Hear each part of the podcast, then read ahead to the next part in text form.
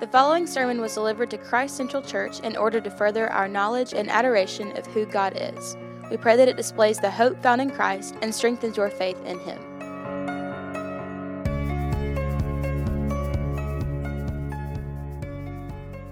As we have the last um, few weeks now walked through the opening part of First Peter, we've seen some uh, pretty important and weighty truths We've seen that God has, has chosen us for salvation, that before the foundation of the world, according to his foreknowledge, he chose us for salvation.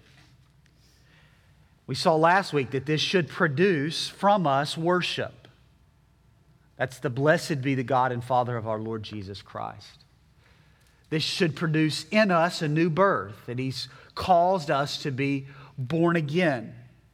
This should produce to us a living hope based on the resurrection of Jesus Christ from the dead. Our, our hope is in a person. That person is Jesus, and Jesus is alive. And since Jesus is alive, our, our hope is alive. So, this, this choosing of us, this salvation that's been given to us, that's been granted to us, should produce from us worship, in us new birth, to us a living hope, and for us an inheritance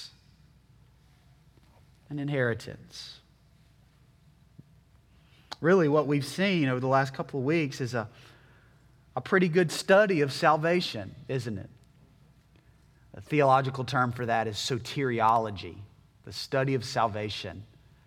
How salvation works, what salvation does. And this morning, this study is going to continue in verses 6 through 9 as Peter shows us what our salvation should produce, and that is joy. Joy. That's the theme of verses 6 through 9. The theme is joy. What we see is that joy is the result of God's gift of salvation. God has chosen us, He's given um, us, according to his great mercy, a new birth, and that new birth brings a living hope and an inheritance, as Peter says, that is imperishable, undefiled, unfading, kept in heaven for you, who by God's power are being guarded through faith for a salvation ready to be uh, revealed in the last time. That all of this should result in our joy. That's where Paul's headed here. The theme is salvation joy. And the reality is, is that salvation should always result in joy. This is what we see in Jesus' parables in Luke chapter 15. Jesus gives three parables of salvation, and I want you to see the common theme, the common thread that runs throughout these. In Luke chapter 1, or chapter 15, starting in verse 1 Now the tax, collect, the tax collectors and sinners were all drawing near to him. And the Pharisees and the scribes grumbled, saying, This man receives sinners and eats with them. And so he told them a parable. What man of you, having a hundred sheep, if he has lost one of them, does not leave the 99 in the open country and go after the one that is lost until he finds it? And when he's found it, he lays it on his shoulders rejoicing. When he comes home, he calls together his friends and his neighbors, saying to them, Rejoice with me, for I have found my sheep that was lost. Just so I tell you, there will be more joy in heaven over one sinner who repents than over 99 righteous persons who need no repentance. You see this theme of, of joy, the shepherd rejoicing, the lost sheep has been found, heaven rejoicing, a sinner's come to know the grace of God. verse 8, or what woman having 10 silver coin, if she, if she loses one, does not light a lamp and sweep the house and seek diligently until she finds it. And when she's found it, she calls together her friends and her neighbors, saying, Rejoice with me, for I found the coin that I've lost. And just so I tell you, there is joy before the angels of God over one sinner who repents. Again, you see joy. Joy of the woman who's lost the coin and finds it, joy in heaven over a sinner who repents. Verse 11. And he said, There's a man who had two sons, and the younger of them said to his father, Father, give me a share of the property that is coming to me. And he divided his property between them. Not many days later, the, the younger son gathered all that he had and took a journey into the far country, and there he squandered his property in reckless living. And when he had spent everything, a severe famine arose in that country, and he began to be in need. And so he went and he hired himself out to one of the citizens of the country, who sent him into his field to feed pigs. And he was longing to be fed with the pods the pigs ate, and no one gave him anything. But when he came to himself, he said, How many of my father's hired servants have more than enough bread, but I will perish here with hunger? I will arise and go to my father, and I will say to him, Father, I have sinned against heaven and before you. I'm no longer worthy to be called your son. Treat me as one of your hired servants. And he arose and he came to his father. But while he was still a long way off, his father saw him and felt compassion and ran and embraced him and kissed him. And the son said to the father, Father, I've sinned against heaven and before you. I'm no longer worthy to be called your son. But the father said to his servants, Bring quickly the best robe and put it on him, and bring a and put a ring on his hand and shoes on his feet, and bring the fattened calf and kill it, and let us eat and celebrate. For this son of mine was dead and is alive. He was lost and is found. And they began to celebrate.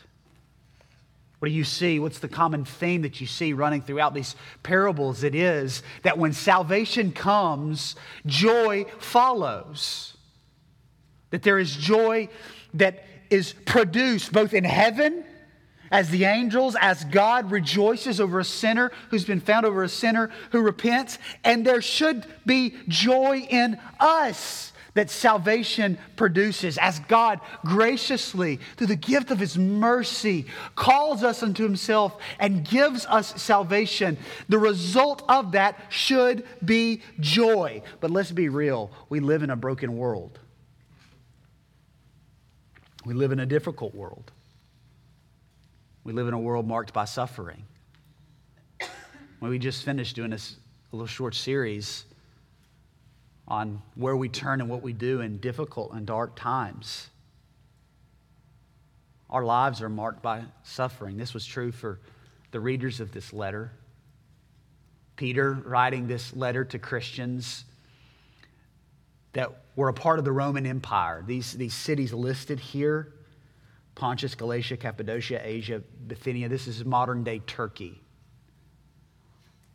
a province of the Roman Empire who are, if it hasn't started yet, has about to start the worst persecution that the church had ever seen under Emperor Nero. The murder of Christians for sport, the dipping of them in, in pitch to light them on fire so that they could be the light for the city. There is unspeakable suffering that these brothers and sisters are undertaking. Now, we may, know, we may not know that kind of suffering. Praise God that we don't. There are brothers and sisters today, alive today, that know that kind of suffering. We may not know that kind of suffering, but we do suffer. And we all face things that steal our joy. If you haven't faced those things, you will face those things. But the reality is, we all face those things. We all have circumstances in our lives that don't produce joy, but instead work to take joy. And so the question is where do we go? What do we do? Where can joy be found? If salvation should produce joy, yet we live in a world that is actively pressing against our joy, then as believers in Jesus Christ, where do we go? What do we do? Where can joy be found? And in these three verses, Peter gives us five joy producers. Five joy producers that even in the middle of difficult circumstances and even in the middle of sufferings, that we can turn to to uh, find joy, to have the joy of our salvation rekindled. That's my prayer this morning is that if you're suffering, if you're in the middle of dark times, if you're in the middle of difficult times, or if you're not, when those times come, that from the scriptures this morning, you'll be armed with these five things that you can know that will work to produce joy that comes from salvation. The first of those is a guarded inheritance. A guarded inheritance. You see that in verse 6, the first two words. in this. Peter says, In this you rejoice. In this. Now, what is this, this, right? That should be the question we're asking. In this you rejoice. What Paul is, or what Peter is saying is, is there is something that causes you to rejoice. So, what is that something? What is that this? it points back to what came before in verses 4 and 5. So, just as a re- reminder, Peter says, To an inheritance that is imperishable, undefiled, unfading, kept in heaven for you, who by God's power are being guarded through faith for a salvation ready to be revealed in the last time. In this you rejoice. What Peter's saying is, is that it is this inheritance, this guarded inheritance, that should lead you to rejoicing. Now, I'm a fan of the ESV. That's the, the, the, translation of the Bible I use. There are lots of good translations. I do think that the ESV misses it on this word. It doesn't do this word justice, this word rejoice. This isn't just like, you know, woohoo kind of rejoicing. This is a strong word. This is a strong word. This is a word that is used very, very rarely. I read in a commentary, I don't know that it's true because how could you know that it's true? But it says that this word was not used in Greek literature at all. Well, I don't know that anybody's ever read every piece of Greek literature to know it was never used, but I think the point is, is this word is used almost exclusively in God's word. It's a, it's a specific word that has to do with spiritual joy. It never references an earthly joy or a temporal joy. It only has a reference to a joy in a, in a spiritual nature. This is the word that Mary uses in Luke 1 as she worships God because of the news that she's just gotten. This is what she says. And Mary said, Luke 146, My soul magnifies the Lord, and my spirit rejoices in God my Savior. That's this word. And she's overcome with joy. For he has looked on the humble estate of his servant. For behold, from now on all generations will call me blessed. For he who is mighty has done great things for me, and holy is his name. This is the word used of the Philippian jailer in Acts 16.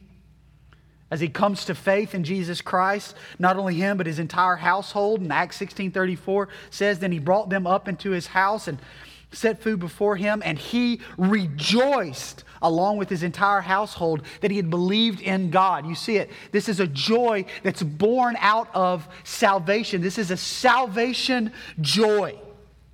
Really, the, the better translation here is to greatly rejoice or to rejoice exceedingly, a spiritual joy, a salvation joy, to be exceedingly glad.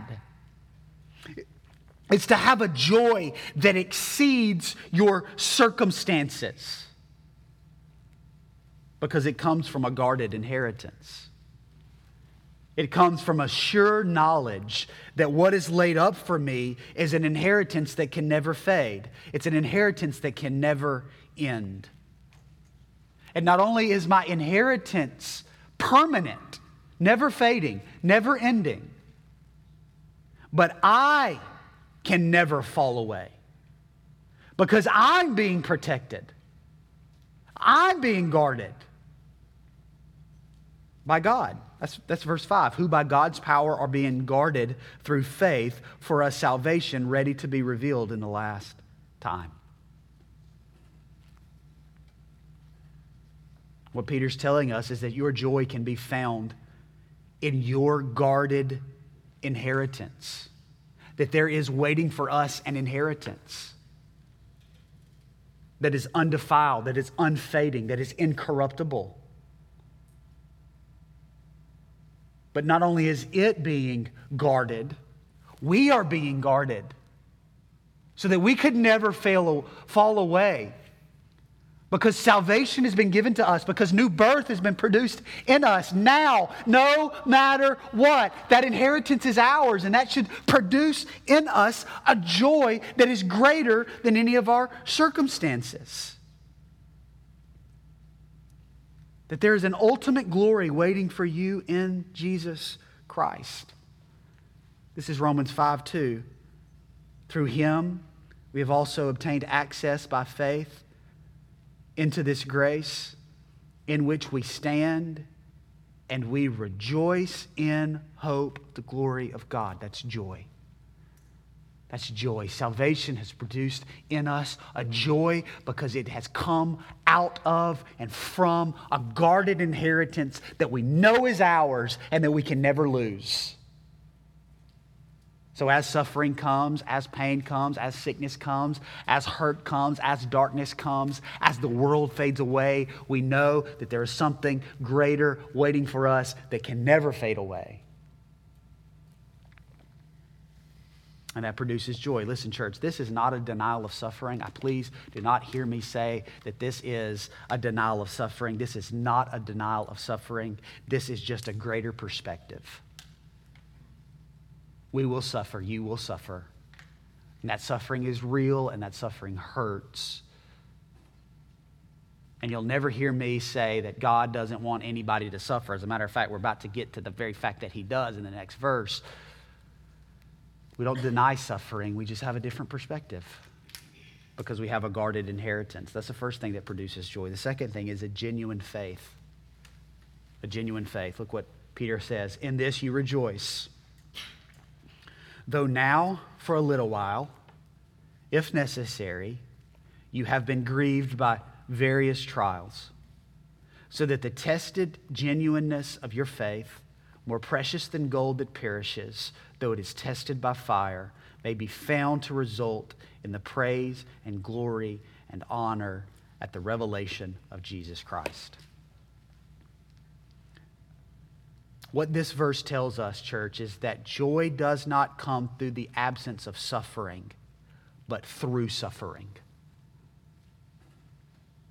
Joy doesn't come from the absence of suffering, but through suffering. See, the world tells us that your joy comes from an absence of suffering. Therefore, we should work all that we can to ensure that we don't suffer, right? But that's not what God's word tells us. God's word tells us that joy comes through suffering. Now, how in the world, because that seems crazy, how in the world can joy come through suffering? It's because it is suffering that proves your faith as genuine. And when you know your faith is genuine, you have joy. It is when we suffer and we don't lose heart. It is when we suffer and we don't stop trusting that our faith is proven as genuine.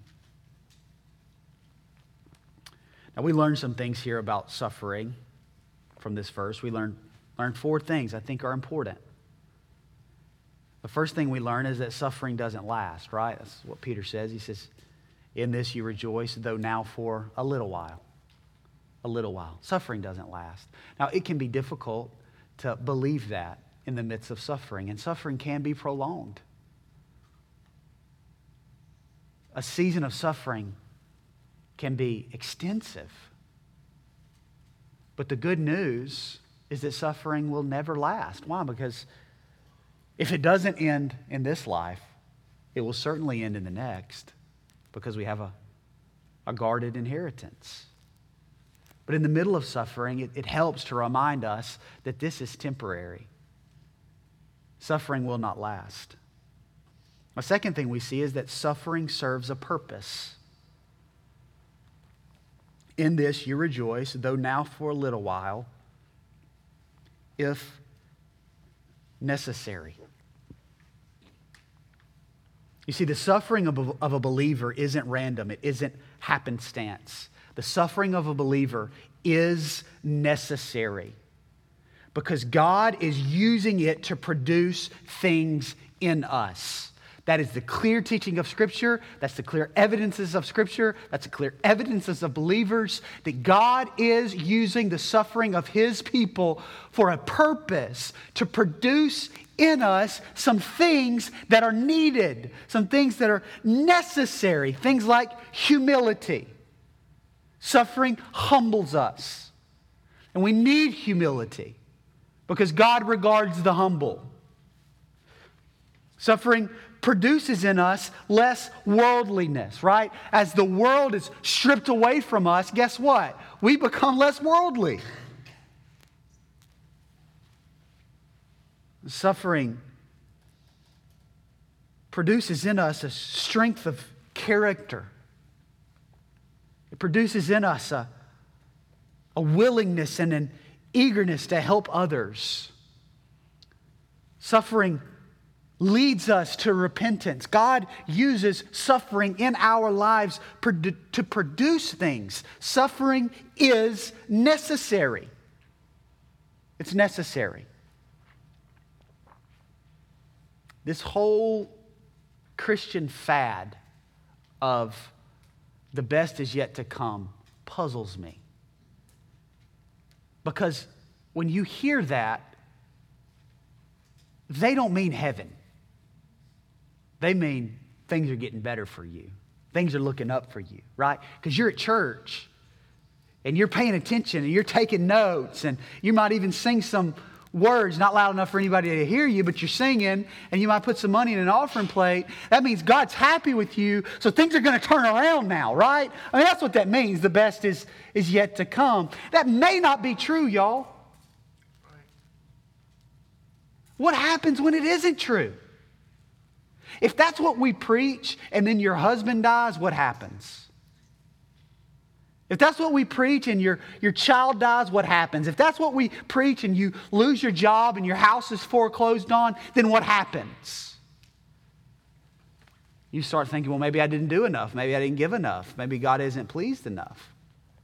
That's how these, these televangelists get rich. We didn't give enough, give some more. No. God is using suffering in our lives as a necessary part of our sanctification, of making us more like Christ. 1 Peter 5:10. And after you have suffered a little while, the God of all grace, who has called you to his eternal glory in Christ, will himself restore, confirm, strengthen, and establish you. That is promised, but that may not be in this life. And I find it really cool that the guy who's writing this is, is killed for the gospel of Jesus Christ. The suffering serves a purpose. The third thing we see is suffering hurts. In this, you rejoice, though now for a little while, if necessary, you have been grieved. Now, you might be thinking, duh, like, that's some deep truth there. Suffering hurts, right? I mean, come on, Jason. Everybody knows suffering hurts. Well, Peter says it, you've been grieved. And I do think that it is important to acknowledge that suffering hurts and it is okay to hurt. And it is important to acknowledge that joy isn't pretending like it doesn't hurt, but joy is growing in the hurt. Christian joy is not, let me pretend like everything is good. I'm too blessed to be depressed. Because if I come and I show my hurt, then people won't think I'm, I'm spiritual. That's not, Peter says, you have been grieved. Like suffering is real and, and suffering hurts. And it isn't helping to tell someone just to get over it and it shouldn't hurt. If you're a believer in Christ, it shouldn't hurt. If you're a believer in Christ, you, those things shouldn't bother you. But instead, what we want to do is help them work through the hurt to see what the suffering is, is producing in them. Suffering hurts. Suffering doesn't last. Suffering serves a purpose. Suffering hurts. And then, fourthly, suffering comes in various forms. In this, you rejoice, though now for a little while, if necessary, you've been grieved by various trials. comes in all sorts of ways. And it is when you pass through these times of suffering that the testing of your faith becomes proven. That's verse 7. So that the tested genuineness of your faith. Here's what that means. Church, listen. If you went through your life without any difficulties, without any suffering, how could you know that your faith was real? Because nothing ever tested it. Mean, if you strolled through life, not a care in the world, not a problem in the world, not one ounce of suffering, everything you ever needed, everything you ever wanted, how would you ever know that your faith is real? But instead, it's when you are put to the test. It's when you are in the fire of suffering and you never lose your trust and love of God that you know your faith is real. That's how you know. Because in the midst of suffering, in the midst of, of pain, you don't lose hope, you don't lose faith, you don't lose trust, you don't lose love. This is what suffering does. It is the refiner's fire that proves the genuineness of our faith. People all the time ask me, How do I know that I'm saved? The way you know that you're saved is that you have faith.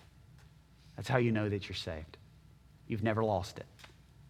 It really doesn't have anything to do with walking an aisle when you're in the fifth grade and saying a prayer.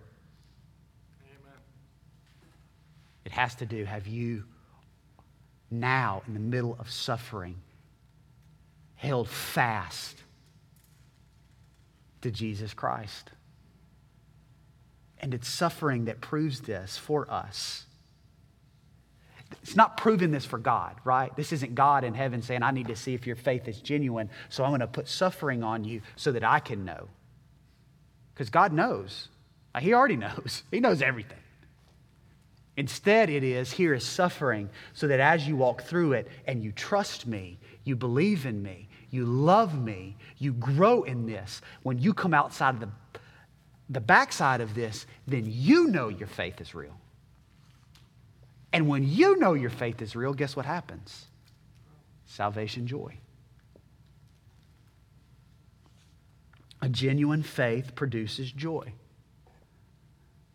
A joy more precious than gold. Now, why is a joy of a genuine salvation more precious than gold? Peter tells us because gold will fade away, gold will perish. But salvation joy never ends, it lasts it lasts. So, where do we find joy? We find joy in a guarded inheritance, and we find joy in a genuine faith, in a Next, we find joy in a given glory. In a given glory.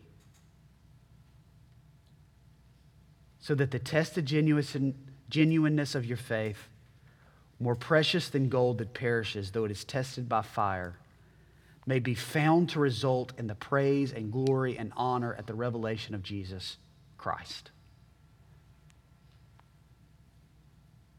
Now, I want us to read this really carefully. Because what Peter is saying is that praise and glory and honor is ours.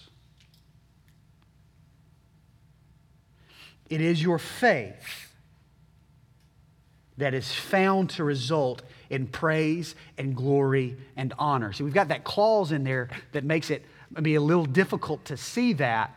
So that the tested genuineness of your faith, and then Peter has this clause in there, more precious than gold that perishes though it's tested by fire may be found to result in praise, glory, and honor. It's the tested genuineness of your faith. It's your faith that results in praise, in glory, and in honor. Here's what that means it means that because of your genuine faith, God will give to you praise and glory and honor. This is staggering to me. That when Christ is revealed at the end, when, when he is revealed in his glory for who he is,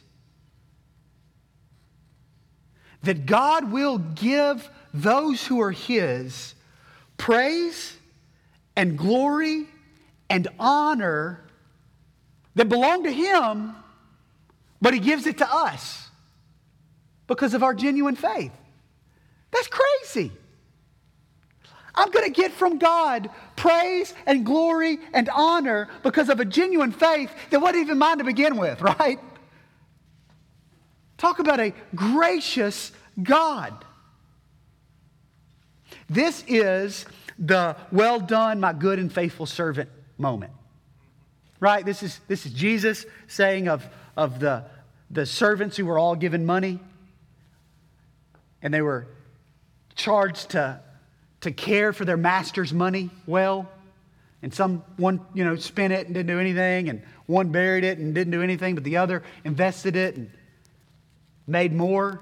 And what did the master say to, to the servant? The master said, Well done, my good and faithful servant. That, that's what Jesus is saying that God will say to us. Do you, do you understand that in the end, when the end comes, because of our tested genuineness of our faith, because our faith is real, we will stand before God and He will heap on us praises. Well done, good and faithful servant. Now, I'm standing here going, Ain't no way, because I'm pretty messed up. But that's the good news of the gospel. Even though I'm messed up, even though I'm sinful, God doesn't hold that against me. Instead, when He sees me, He sees the righteousness of Christ. And so the praise that is reserved for Jesus Christ by grace is now given to me, and I receive from God praise. That's crazy. But not only praise, but we get glory. And I read that and I think, man, that's really hard because I want God to get all the glory. But no, in the end, we will receive God from God glory. We will be glorified. Now, what is that? What does that look like? I think that's your glorified body. You receive from God a glorified, perfect, holy body. And I will have long, flowing, beautiful hair. and I cannot wait. You, will, I will look in the mirror and see a full head of hair. Unbelievable. That hasn't happened since you know, my sophomore year of high school. A glorified body. That's not our glory. We didn't earn that. We didn't deserve that. That's given to us from God. Glory, praise is ours. Glory is ours. Honor is ours. Now, there's some debate if this is just Peter, you know, just stacking words that all mean the same thing. And that could be what he's doing. He's wanting to make a point of what we receive from God, that, that we're, we are given glory. And then some say, well, well, the praise is this verbal you know, proclamation, well done, good and faithful servant. The glory is, here's a glorified body. And the honor is, here is all the gifts of heaven that are yours. And it could be that, it could be just stacking it to make a point. Either way, that's pretty awesome. Either way, that produces joy, right? I mean, even in the midst of suffering, to know that one day, because of the tested genuineness of my faith, I will receive from God praise and glory and honor. They're mine because of the tested genuineness of my faith that I can't even keep, He's keeping for me. That's crazy. That's crazy. I said five, but I mean four things that produce joy. Here's the fourth a growing relationship. Verse 8. Though you have not seen him, you love him. Though you do not see him, you believe in him and rejoice with joy that is inexpressible, filled with glory, obtaining the outcome of your faith, the salvation of your soul. What is this? This is a growing relationship. The more that we suffer, the more that our faith is proven, the more our faith grows. And the more our faith grows, the more our love for Him grows. That's, that's Peter's point. You haven't seen Him and you love Him. I love that coming from Peter because Peter's seen him. Jesus asked him three times, Do you love me? And feed my sheep. Yet three times he denied him. But God's still gracious. And Peter still loves him. But you've never seen him. And I've never seen him. But we still love him. And though we do not now see him, we still believe in him. That's trust. And we rejoice with a joy that is inexpressible. I, I, love this. This is, this is a joy that is literally means above language, a joy that is higher than speech, a joy that's so divine we can't even communicate it. Because it doesn't make sense to love some guy we've never seen. I just realized it was a lot easier to say that before the internet. Because now there are probably a lot of people who love a guy they've never seen. But it's weird to love a guy we've never seen. To love a guy that lived some 2,000 years ago. To believe in a guy we've, we've never seen. That's weird.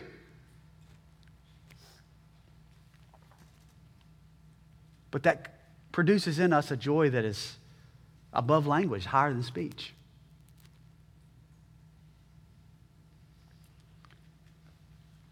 Though you have not seen him, you love him. Though you do not now see him, you believe in him and rejoice with a joy that is inexpressible and filled with glory. And then look at verse 9 obtaining the outcome of your faith, the salvation of your soul. Here's what's amazing about this is that this verse is in present tense. Now we could read that and think that Peter's just talking about the future tense. Like we will eventually receive the, the outcome of our faith. But Peter is saying right now you are receiving the outcome of your faith, the salvation of your souls, right now. Now, I thought about that and I thought, what is this? What is this? And then my mind went to John 10, verse 10. The thief comes to steal, kill, and destroy. But I've came that they may have life and have it abundantly. You see, this is what Jesus is talking about here is the outcome of our faith, the salvation of our souls, right? An abundant life. That's what Jesus is talking about.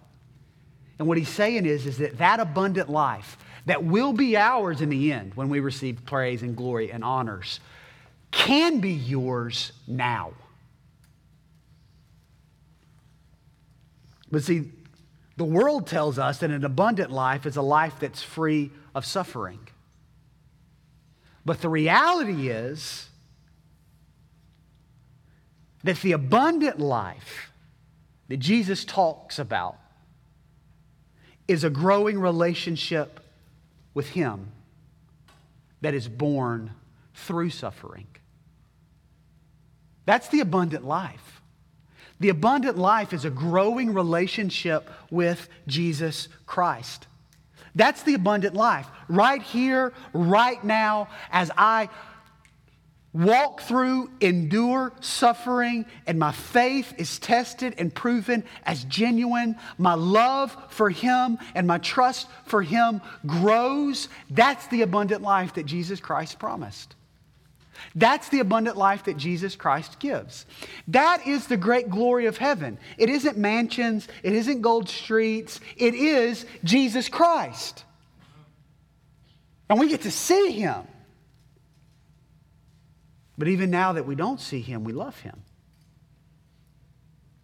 And our relationship with him grows. And we achieve the the outcome of our faith, the salvation of our souls, a soul that is free of sin and filled with love. That's what God is doing through Jesus Christ in us right now. But my mind didn't just go to John 10, my mind also went to John 15. And when I got to 11, verse 11, and I just thought, wow, it all comes together, doesn't it? Here's what Jesus says in John 15 I'm the true vine, my Father is the vine dresser. Every branch in me that does not bear fruit, he takes away, and every branch that does bear fruit, he prunes, that it may bear more fruit. Already you are clean because of the word that I have spoken to you. Abide in me, and I in you. As the branch cannot bear fruit by itself unless it abides in the vine, neither can you unless you abide in me. I am the vine you are the branches. Whoever abides in me and I in him, he it is that will bear much fruit. From apart from me, you can do nothing, right? This is abundant life. Abiding in Jesus Christ, growing in our love for Jesus Christ. Though we can't see him, we love him. Though we don't see him now, we believe in him, we trust in him, we abide in him. If anyone does not abide in me, is thrown away like a branch and withers. The branches are gathered and thrown into a fire and are burned. But if you abide in me and my words abide in you, ask whatever you wish and it will be done for you.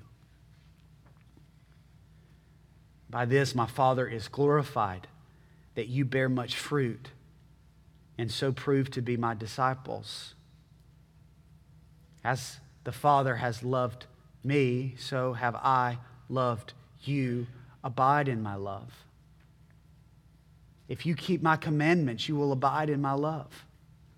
Just as I've kept my Father's commandment and abide in his love. I mean, you see this. This is Jesus. This is a growing relationship. As we abide in him, as he abides in us, his word abides in us, we reject sin, we cling to holiness, we suffer never losing faith, never losing heart, never losing hope, never giving in, never giving up, growing in our relationship with Him as our faith is tested to be genuine, our sanctification increases. We, we work hard to put sin to death, to obey Him. This is abiding in Him. This is abundant life. Then look at verse 11. These things I've spoken to you that my joy may be in you and that your joy may be full. In this you greatly rejoice, though now for a little while you are grieved by various trials. The tested genuineness of your faith is revealed. As being more precious than gold that perishes though it's tested by fire, that you may be found to result in the praise and glory and honor of the revelation of Jesus Christ. Though you haven't seen him, you love him. Though you do not now see him, you believe in him, and you rejoice with a joy that is inexpressible and filled with glory. What is that joy? It is his joy, that my joy may be in you and your joy may be full. As we suffer, we abide. As we abide, our faith is proven. As our faith is proven, our joy is increased. And now no longer does sin have dominion over us because we've been given a new birth. And that new birth has enabled us to suffer well, to never lose faith, cling to Jesus, to know that we have a, a guarded inheritance, to know that we have a genuine faith, to know that we have a given glory that will be ours, and to know that we are in a growing relationship with Him. Our joy is increased. That is so much bigger, that's so much higher, that's so much better, that's so much far beyond any suffering in this world. And that's so much bigger than anything in this world that might produce a temporal, temporary, fading joy. This joy is everlasting because it's His joy given to us. Thank you for listening to this Christ Central Church sermon series. To find our gathering location and more sermons, visit christcentralchurch.net.